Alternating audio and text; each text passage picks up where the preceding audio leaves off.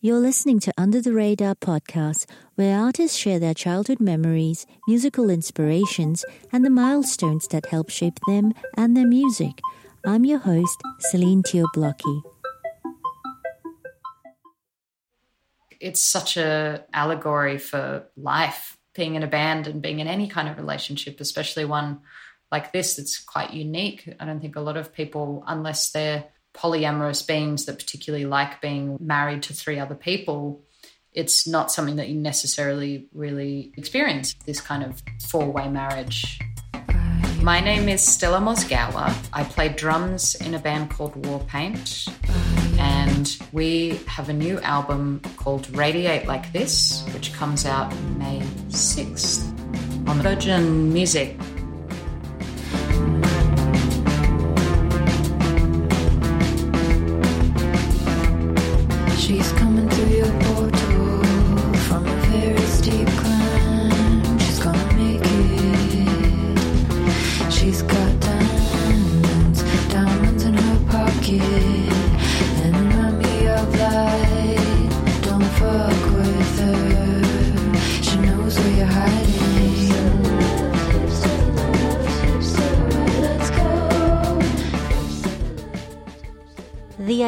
of Warpaint as a band with four women is enticing, isn't it? Just the image that conjures up in my mind is potent. This idea that women can go into battle in the landscape that is the music industry and beyond, and they can play by their own rules. From the beginning, Warpaint was singular. Emily Kokal and Theresa Wayman were teenagers in Oregon when they picked up instruments and started to write songs. A decade later, they were summoned by actor and drummer Shannon Sossamon to start a band in Los Angeles with her sister, Jenny Lee Lindberg. After their EP, Exquisite Corpse, garners some buzz, Shannon departs to concentrate on her acting career. The search then begins for a new drummer. They try out a few, all good and all men. Until Australian Stella Mozgawa comes along and everything slips into place. Warpaint have been making music for almost 20 years now, and their latest, Radiate Like This, is, I think, some of their best songwriting yet. Stella opens up about the challenges she felt working on the album as she rode out the pandemic back in Australia. But before we discuss that, Stella takes us back to her childhood in Australia, a happy one despite a bumpy start.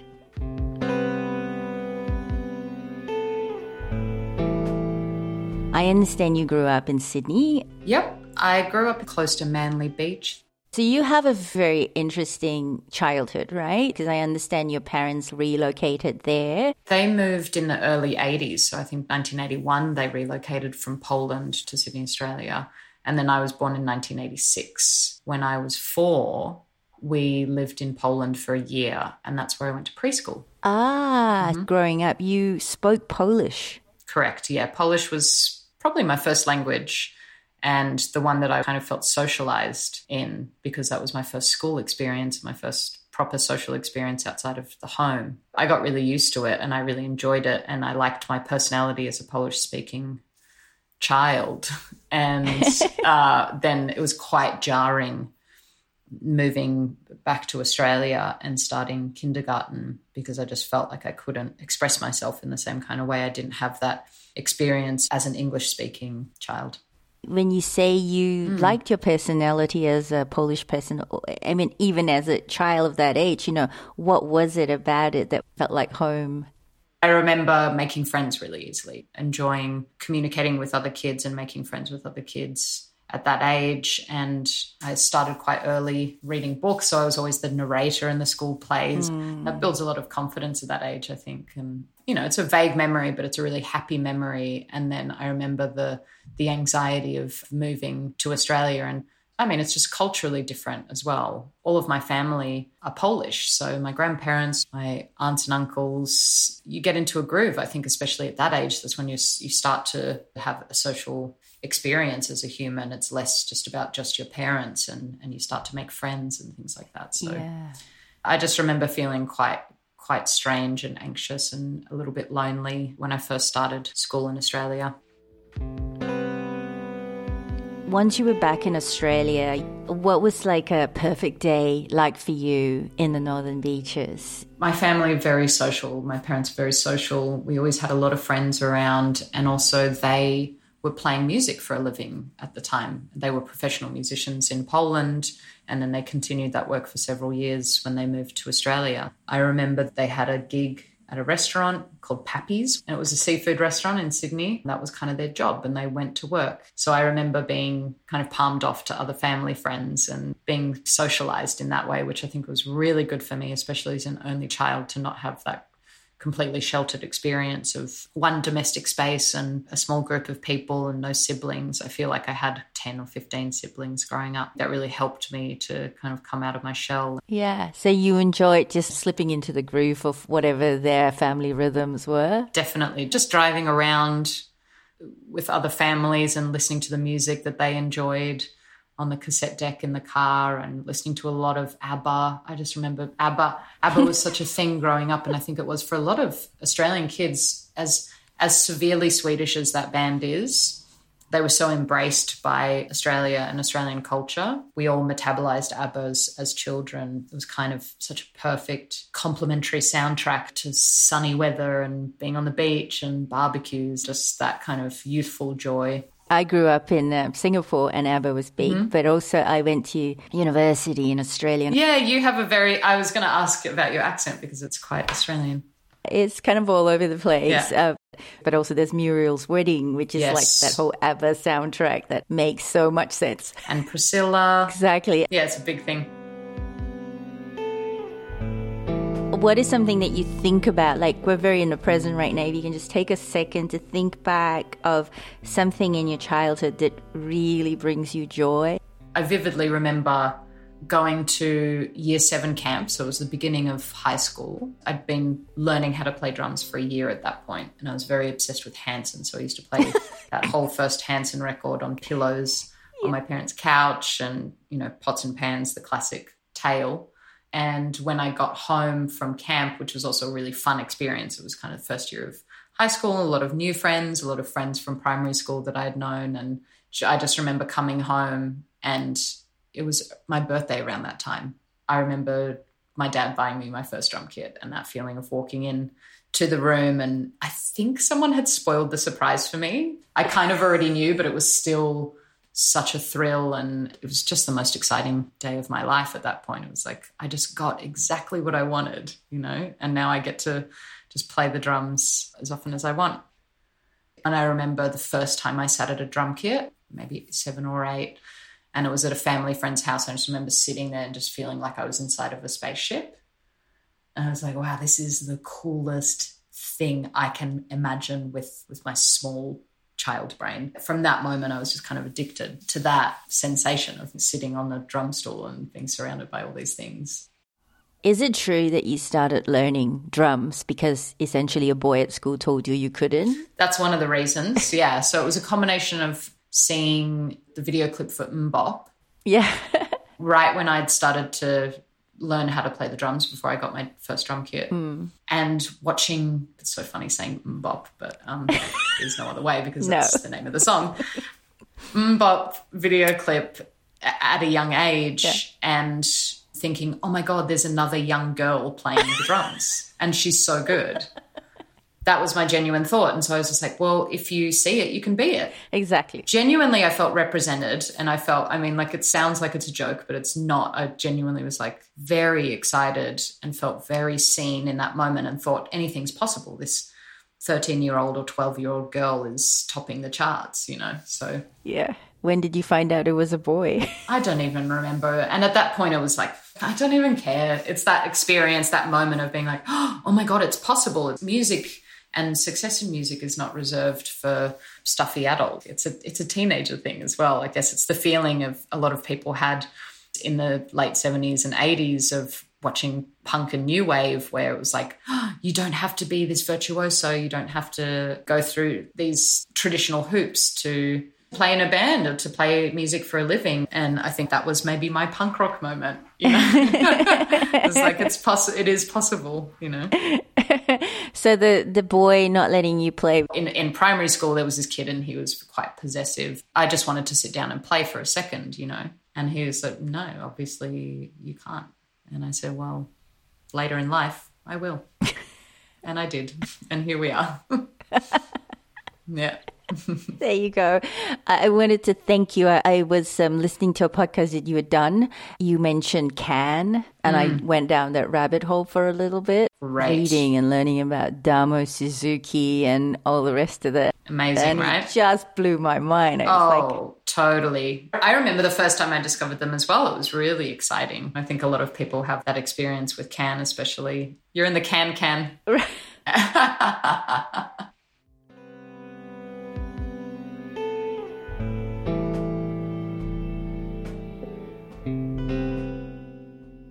Is there something about your childhood that, when you think about, makes you sad?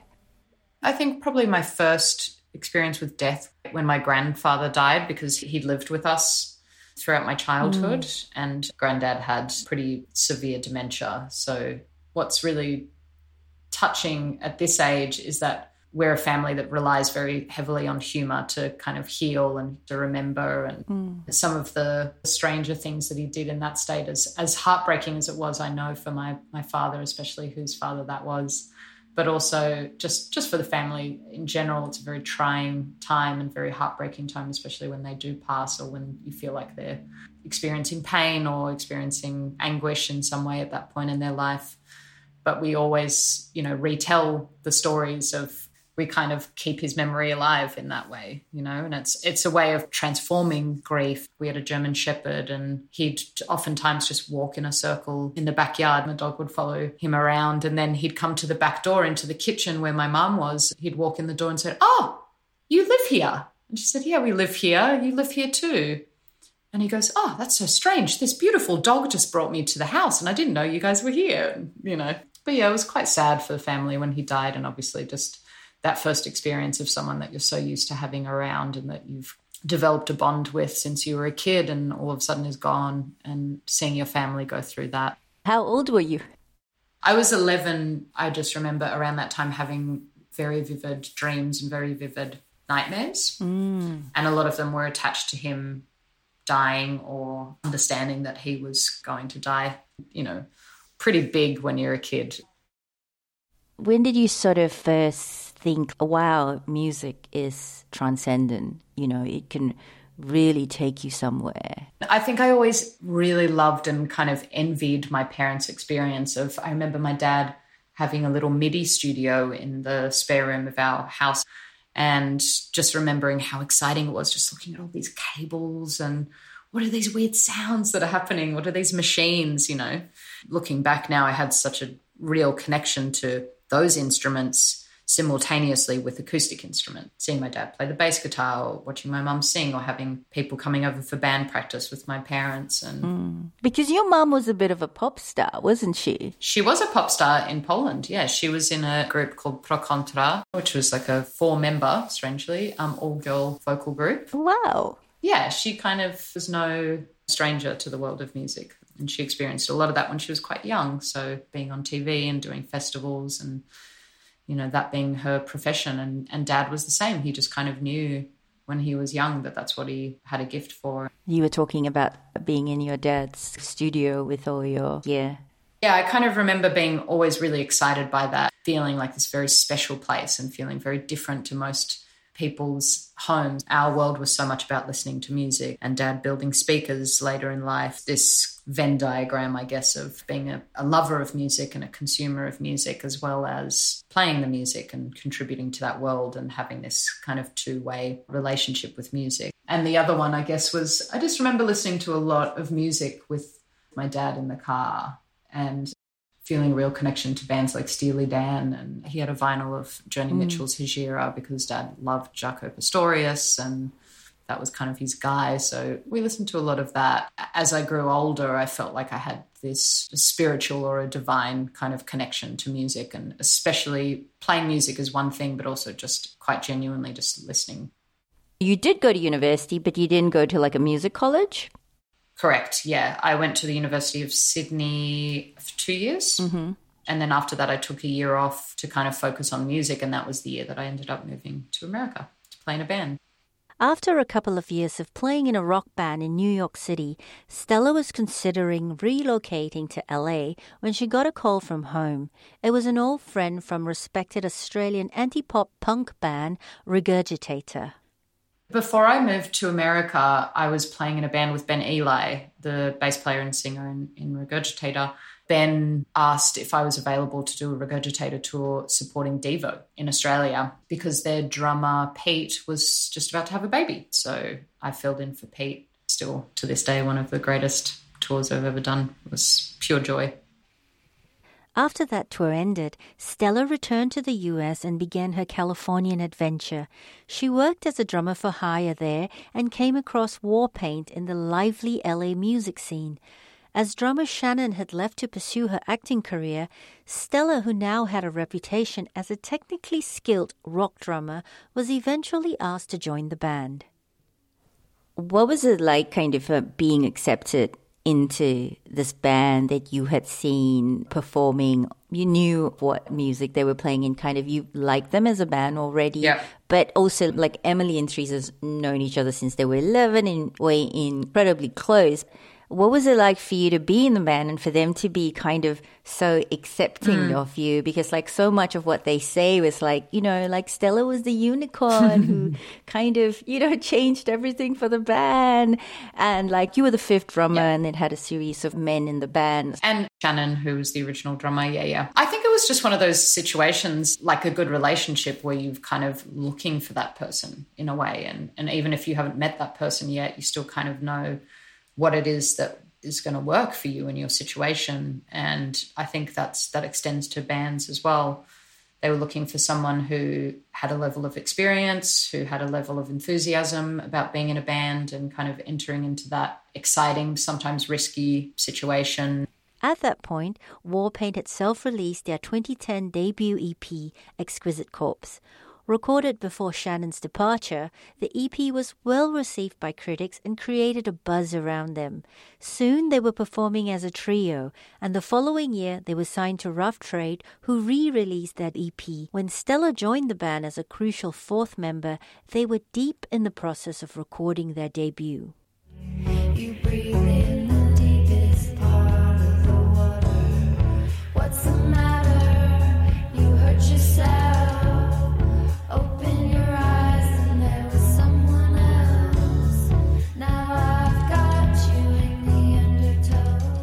I understand by the time you joined them, like some of the songs were already written, right? What was that like to now be in this group where it's kind of like a democracy as opposed to being like session musicians and like people would say to you like you know show us what you've got but they weren't really Yes. interested in what you have right and then all of a sudden Yeah. you're in Warpaint did you automatically notice that oh these women are really interested in what i have to say and what i'm bringing to the project Yeah, definitely. I think I was craving an experience like that of being creatively involved. And I kind of always knew my place, and I still feel like I know my place in bands where I'm I'm just there to play the drums or I'm just there to play an instrument or I have a particular technical role in that environment. I never really tried to push my ideas or push my songs onto people.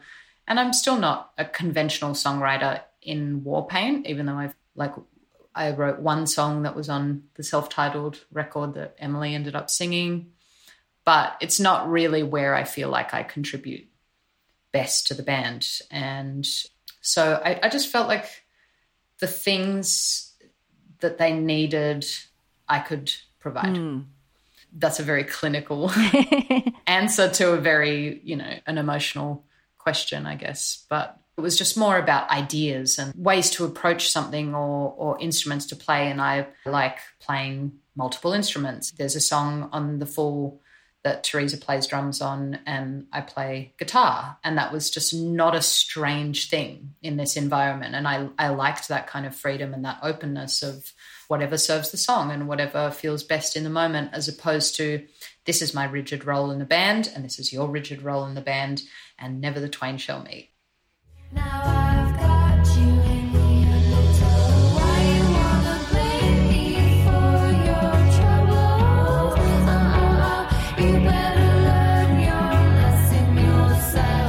with all the songs on The Fool, we just jammed them out. So they had rough ideas of what they were when I came to the band and we started playing together before we recorded.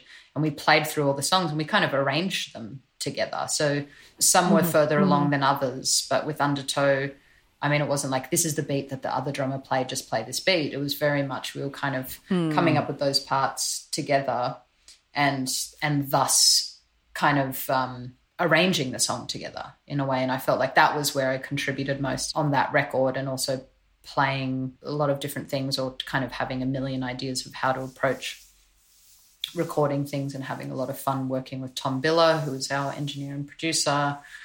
I think that was kind of where I fit in. So it wasn't necessarily about coming in and like, oh, I am not sure about that line. um, or maybe you could sing a th- third harmony or something like that. Was- I came in and through playing it all together and playing those songs together, they kind of solidified as these final arrangements that then we took into the studio and then even more creativity happened there. The Fool was a critical success for the band, so their self titled follow up was highly anticipated. Critics felt that the album didn't deliver on their promise, though column inches and reviews were also focused on who band members were dating at the time or how esteemed their male producers and collaborators were. Elsewhere on the internet, still others argued about whether the women were proficient enough on their instruments. In truth, they were continuing to experiment. They were hesitant to stay in any one lane. They tapped into their love for hip hop, though what emerged are songs with a hazy jam band quality. But it also brought surprising results in the bass heavy dance groove of a song like Disco Very.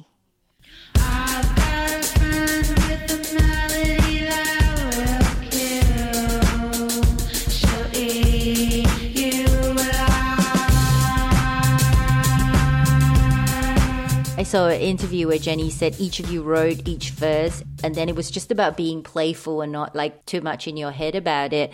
And then there's even that line, I make room for everyone. There's just such a sense of play and commune between the four of you. With that song, did you contribute to lyrics? Uh, I know you sing on it. Yeah, we all sing on it. I didn't contribute to lyrics on that mm. one, no. If someone asked me a question like, what do you think about this line? I would give my opinion. It's not with every song, and mm. it's not, again, where my strength mm. lies in the band, you know. That was more of like mm-hmm. choosing sounds and choosing how to play it. And when we wrote it together in Joshua Tree, when we rented this house for a month, I was engineering the demos that we were making. So I was making a lot of those kind of choices early on and helping us arrange that song and kind of get it together and focusing more on the sonics and the arrangement rather than the lyrical content or anything like that. Yeah, no, I love that song. It's one, hmm. one of my favorite kind of all time Warpaint songs. Awesome. Me too. Yeah. Yeah, I really like the fact that you can dance to it. It's got a clubby aspect to it. Yeah.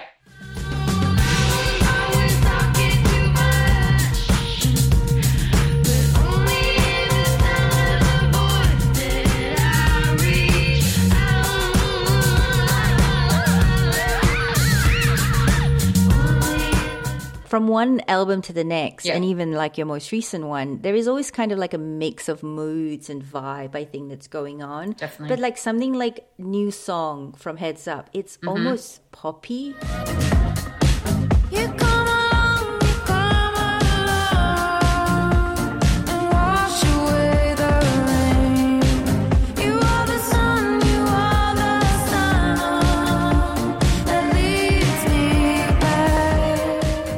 Do you do you guys ever like shy away from pop impulses? Because I also it has an it's funny you say ABBA because I put it down as that has an Mm-hmm. ABBA edge to it or something from the Eastern Bloc or maybe it's just something nostalgic. you Yeah, know? right. And I, I- I don't know. You tell me what the magic was, but I also Mm. is like it has that LFO quality about it, the program drums that Cool. Bell esque kind of thing, or even like Bananarama. You're a new song, you're a new song, baby. You're a new song to me. You're a new. Yeah, yeah, yeah, yeah. I love that. Wow, that's really cool. Yeah, I don't think we ever sh- really shy away from it. I think it's just about whether it's if it's genuine and it's a genuine sentiment and we can resonate with it in some way, especially the girls who are singing it. if they're resonating with the content of the song and the, and the message of the song, then I think there's no use shying away from it because we love pop music and we love all kinds of music. I think as a band, collectively, we are thrilled to be able to contribute in some way, even if it's a tiny little slice of a contribution hmm. to the genres that we love and the music that we love. And being a part of the musical world is such a gift and such an honor. And we've never really been a band that, I mean, people say like dream pop or witch pop or any kind of like multi hyphenated genre nonsense. But we don't really have a genre. And I think we're really lucky that we don't. In some way, it drives us insane because we don't have this kind of focal point of like, okay, we're just, we're just a punk band and we, this is what everyone plays and that's the end of the story. Uh, We've never really settled on anything. It's just what comes out when the four of us play music or when one of us writes a song and the other three contribute to it. That's always just been the rule. So, yeah, I think shying away from it is just like shooting yourself in the foot. Yeah. I think it's just one part of your expression as a musician and as a band and as the individual that writes the lyric. And to stifle that or to censor that just feels like it would be unfortunate. I think it was Emily that said Warpaint is like a democracy for dictators. Correct you there because it was actually Flood, our producer for the second record. Ah. that coined that term and we have hijacked it. But yes, sorry, sorry, go on. Yeah, so it's wonderful because you all have equal say, but also I think Threes has told me like it's slow also, you know, and sometimes frustrating. And like I think Theresa, when I was doing an interview for her own solo um, album, said, you know, it's like we're women, we have our periods, we get emotional, all those things are also in there. So like when she stepped away and did her own thing, it was like, oh, it's nice to like be in this other world again. But at the same time, it's like how lovely is it as a woman to not have to like mm. minimize what Yes. you're going through and like your emotions and all the rest of that. Has that changed for you guys? Then, or you just now have like a shorthand about how, as women working together, you work? Mm. I wish we had more of one, to be honest, but the pandemic has slowed the progress of our relationship down significantly. And I think we would all acknowledge that not having physical proximity and not being in the same place at the same time, making decisions about the album and rehearsing for the tour, which we've just started. Yeah, I guess the emotional preparation of being together again and slotting back into our roles in some kind of new and more comfortable way, perhaps. We we lost that experience, and I and you know that was a loss for us. I think the same way that you know people suffered true hmm. physical and emotional and financial loss over the pandemic. Looking back, that was something that was that connection. I think was obviously tarnished by not being in the same place for so long. I mean, I didn't see Emily or Jen for two years, two whole years after being hmm. in each other's pockets for almost 12 years straight, you know? And it's a mm. different way of communicating, and it's not the way that of communicating that we're necessarily good at. So, resorting mm. to that or having to lean on that remote communication versus the connection that we have and the communication that we've developed when we're with one another in person it's just so it's so different so so i think we're just ramping back up and trying to find our shorthand again if i'm honest it's like yeah we we lost a lot of that and there's a lot of thinking you do when you're on your own or when you're away from the band and that can be really positive on an individual level but it can also change so much about the collective experience of being together so any kind of challenges that we've had in the band, there's regardless of how difficult it gets, we're always honest about it. Nobody hides their feelings unless they find it crucial to do so. And I think that's a really, really important mm. Quality that we have as a band and as friends is that we we do try and make it better and we do try and communicate even if it's painful in the moment. It helps things to not grow into some kind of malicious other being, you know? Mm. So I'm really thankful for that, but we're just getting started back up. Over the years, they've each also taken time out for solo and side projects, allowing them to flex different creative muscles. To that end, Stella's produced for Courtney Barnett, worked with Kurt Vile, and now has a new electronic project called Belief. Warpaint's latest album also came amidst rumors of a breakup. But Radiate Like This is more than just a return to form, it's some of their best work yet. There's a clarity to the whole effort, from the sonics to lyrics, and an overarching theme of solidarity with women that resonates with the moment we find ourselves in now. Theresa also spoke to me about how there was a real commitment to that clarity of vision from the band that had come from being older and more settled in their private lives and relationships. But the fact that so many of the songs, like Champion, Send Nudes, Stevie, and Melting, sound like the work of a band comfortable in their own skin, belies some of the real struggles they faced working through the pandemic. Even the band's golden rule of always being honest and saying how they felt would come under strain. And was there like any moment there where you're like, ah, you know, this would be so easy if I was just in the room and I could tell you that doesn't work because I'm just there and then I can give you a hug and say, it's okay, but it doesn't work. Totally. It's so hard, even over FaceTime or Zoom or whatever, to kind of have to communicate a warmth to someone and communicate an understanding with someone and what they're going through. Over text, it just doesn't have the same bite, doesn't have the same power, you know, and it, and it can't soothe you the way that it also.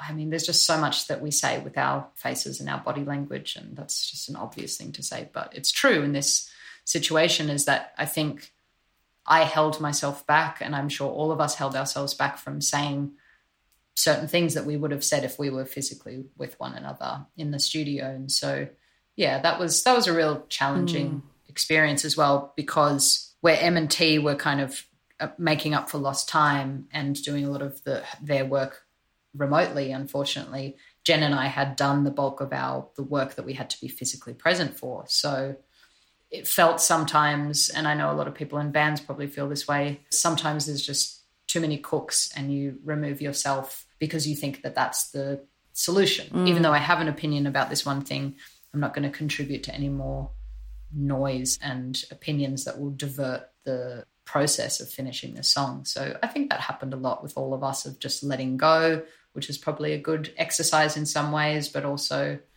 you know, a really challenging one mm. and not hmm. something that we're necessarily used to doing with one another when making a record. Then it makes me think what was the secret sauce that made this album the way it is because it is such a, a strong album for so many other reasons. Is it the fact mm-hmm. that you were off the grid and you know you had the time to then work on things like you didn't have the advantage of being in the room with each other anymore mm-hmm. but you then had time to like go away and try and spend more time that maybe in the old days you wouldn't be because you'd be like, okay, no, the record label wants it in three weeks. So by hook or by crook, Absolutely. that's going to be done. Whereas now you're like, I can't say what I want to say, but now I've got to go and work this drum Get part. And so, yeah.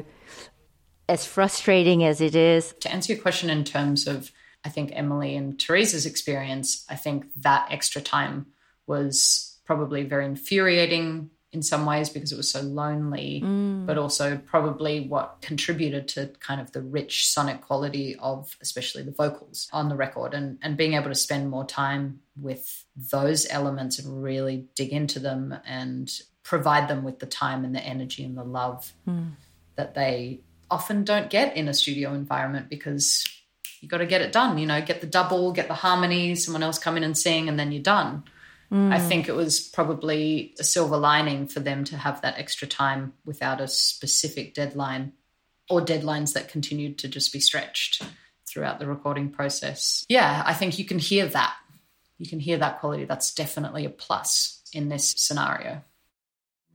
Still, our love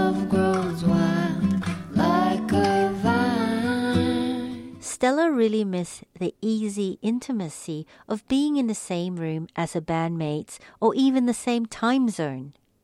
Send Nudes, the final track on the album, has a bare bones quality to it. Yet it didn't make the process as easy as it should have been. One eleven eleven into the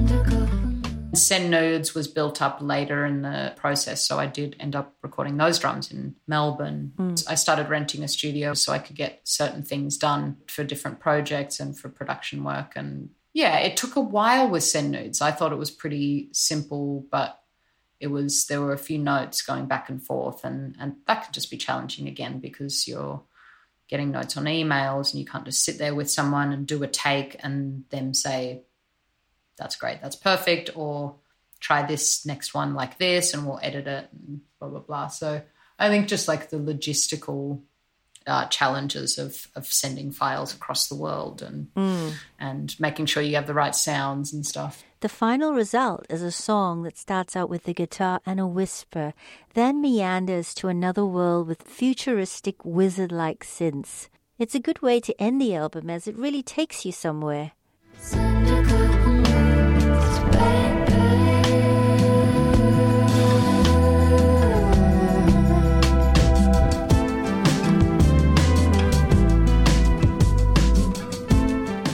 But it's the opening track of this album that presented Stella with a much bigger, more emotional challenge.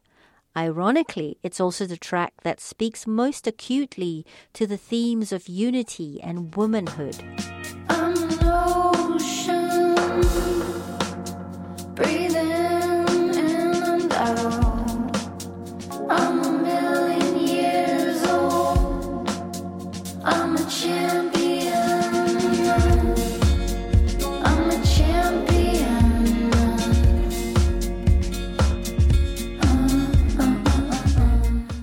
Champion, I remember we had most of that song, like this, like I would say 75% of the song done before Sam mm. became involved in the Yeah. record. So that was something that we had done. We'd done the drums and a lot of the bass and some of the guitar in my studio in Joshua Tree when we first started writing the record together. The gist of it was there and the rough structure was there, but we always felt like even when Sam came in, he was like, there's somewhere that it should go and it's missing that place to go. So we struggled for a long time substituting things here and there to feel out what what that extra lift could be. So I- I remember I um had borrowed some great synths from a family friend, a guy that actually collects some amazing vintage gear that used to play with my dad and who ended up oh. being my piano teacher over the pandemic because I took piano lessons for my own sanity and musical development. And because I had the time, Peter Yeah. Rundle is his name. He's a great guy. He had an MS-20, which I also have in my studio in, in the States. A lot of synths that I kind of missed that I obviously didn't have the opportunity or, you know, wherewithal or foresight to bring with me from America to Australia because I didn't expect to be coming back at that point. Yeah. So I was exploring a lot of things with the Korg MS20.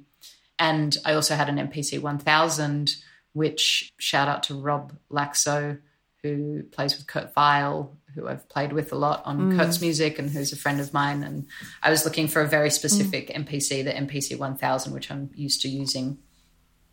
And he sent mm-hmm. that to me from America early in the pandemic. So I kind of had those two pieces of gear that I, I felt like that was a really good limitation and a way to add a little bit of techno to the record and and I remember I did I just threw a lot of things I threw the kitchen sink at that song to try and get things to, to stick.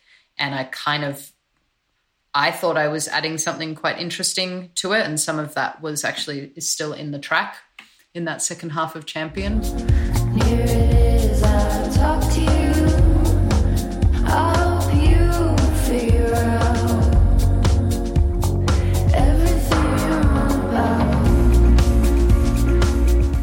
remember Emily and Theresa really loving it Yeah. and they felt really attached and Sam and Jen did not Oh. And so that was really hard. And that was kind of, to be honest, quite heartbreaking for me because I mm. thought I'd put so much energy and love into this thing, and I thought I'd kind of solved our problem. Mm. And it was just a hard no from one half of the committee.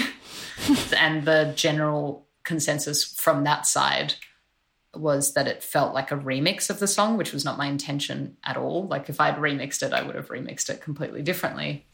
But I was just trying to add that was kind of my vision, and it felt like it was swatted away in this way that that I think in the moment, if you're physically with people in a studio, you can have a conversation about it. But when it's an email or a text or something, it just feels like really um, harsh. and it, and and ill considered because people don't know that you how much they haven't sat with you in the studio or been there with you while you toil over this idea and try a million things and then finally arrange things and start editing things. It was hours and hours of work over several days to get to that idea. And then when i sent it it was like emily and theresa were so excited. They were like great. Level unlocked. This is so exciting. We're totally with you and Jen and Sam, not to throw them under the bus, this is just the reality of remote production and remote recording, were just not connecting with that idea at all. Yeah. And it just felt like, oh, we can't even have like a, a human conversation about this. It's just no. And it's just a vote. And yeah, I think that kind of broke my heart a little bit, to be honest, if I'm being totally honest. I think at that moment I thought, well, I'm, if that's the reaction and that's the way forward with ideas being contributed to this then then it's just like it's just too much work. Did you take a step back a little bit after that? definitely. I also convinced myself that that was the best thing to do given the fact that that emily and, and theresa had to have their experience of contributing to the record and feeling connected to the record at that point. Mm. Their like solo time with it even constructive criticism at that point can muddy the waters quite a bit. So i it was kind of that experience which was painful and then the translating that or transforming that into some kind of reason for for stepping back you know? Mm-hmm. It's so interesting, everything you've just said. What have you kind of learned about yourself about being part of Warpaint? You know, like how, like how have they mm-hmm. helped you be more kind of confident in how you've navigated not just your career in Warpaint, but the rest of your career as mm-hmm. well? Mm-hmm. There's this push and mm-hmm. pull, like when to give and when to take, and when to sit with, Yeah. like you know, something that doesn't feel nice.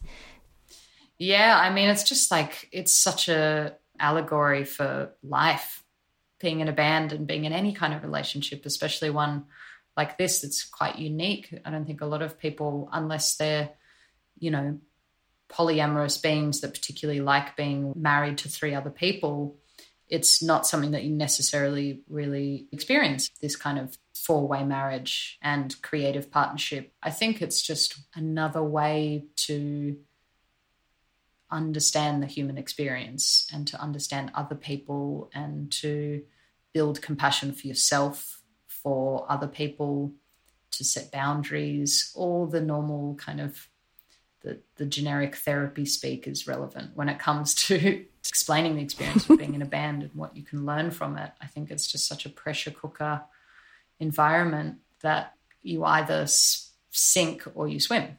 And it's really satisfying to swim in those moments and to realize what's the right thing to do. And I think also being the kind of ersatz engineer in certain situations has also really helped me develop as an engineer and as a producer and bringing hmm. that skill to other projects has been really satisfying to me. And i don't know if i would have actually I, I can't tell whether i would have just naturally gravitated towards that if i didn't do that in the band and i didn't just out of necessity of okay i've hmm. got the computer and i can run logic or pro tools and just kind of at least have this record of us jamming together that's kind of where it started and then over time it's been just like you know you run out of resources or someone can't engineer something or people have to come into my studio or whatever it is you know we've all had that experience individually with our hmm. studios now.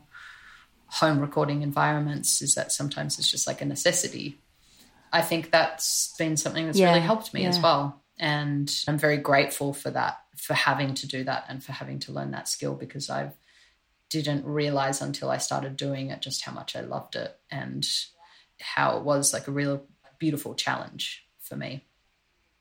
You once said that because you're producing and writing your mm-hmm. own music and playing your own instrument and being exactly what we were just saying, being kind of self sufficient, like that in itself is like a tiny mm-hmm. protest, you know? And I feel Yes. like Yes. as a band, like, you know, with the name Warpaint and, you know, almost 20 years that you guys have been together, right?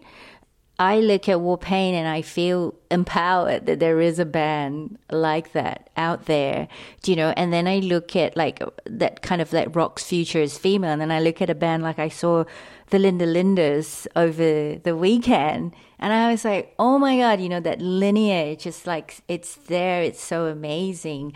How do you feel about being in this band and being this kind of beacon for all these other young women getting into bands out there.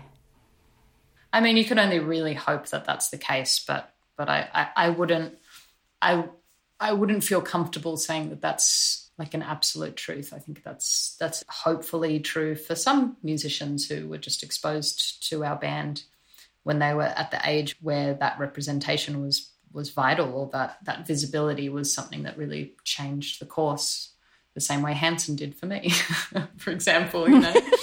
but um it's the cycle of life, I guess. It's just all you can really hope for is that you make an impact in some way as a human being living in this world, but also as a collective in the world of music to be able to leave something behind and hopefully change things for the better or start a conversation.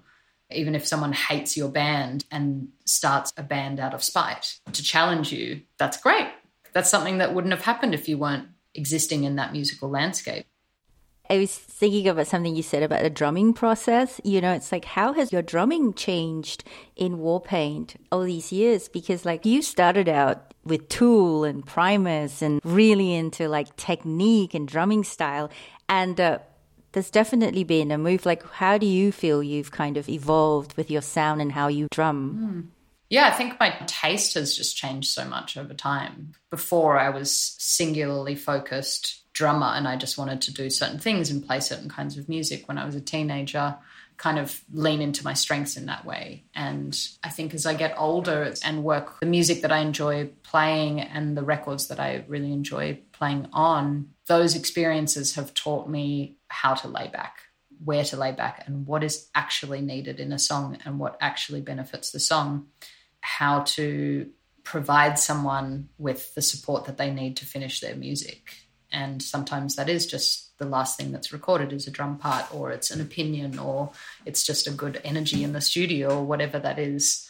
I think that's just as important as having technique and, and all those things. So I think I'm really lucky that I had that early interest in technique and technical ability and you know working on that was a huge goal of mine and then you can kind of relax a little bit as you get older and and you get into the studio and not everyone wants you to do the 46 and 2 solo or mm. you know not everyone wants you to shred all the time because someone else is shredding. It's their turn to mm. shred. Mm. Or the song is delicate and it's not really about that at all instrumentally. And i think what's more satisfying to me musically these days is just coming into a room and, and asking the question where I fit in.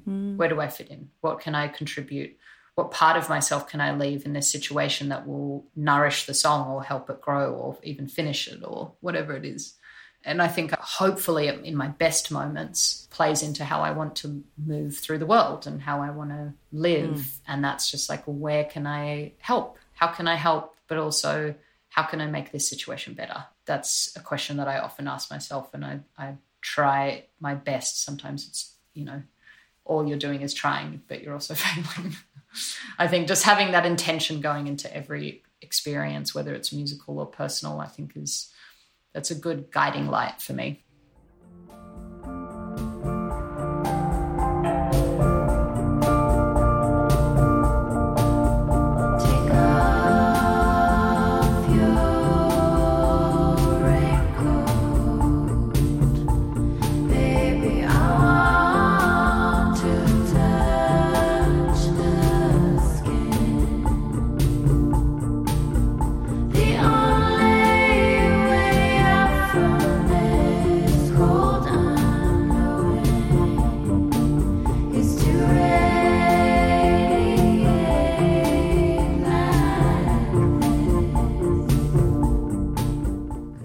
Been listening to Under the Radar podcast featuring Stella Mozgawa from Warpaint.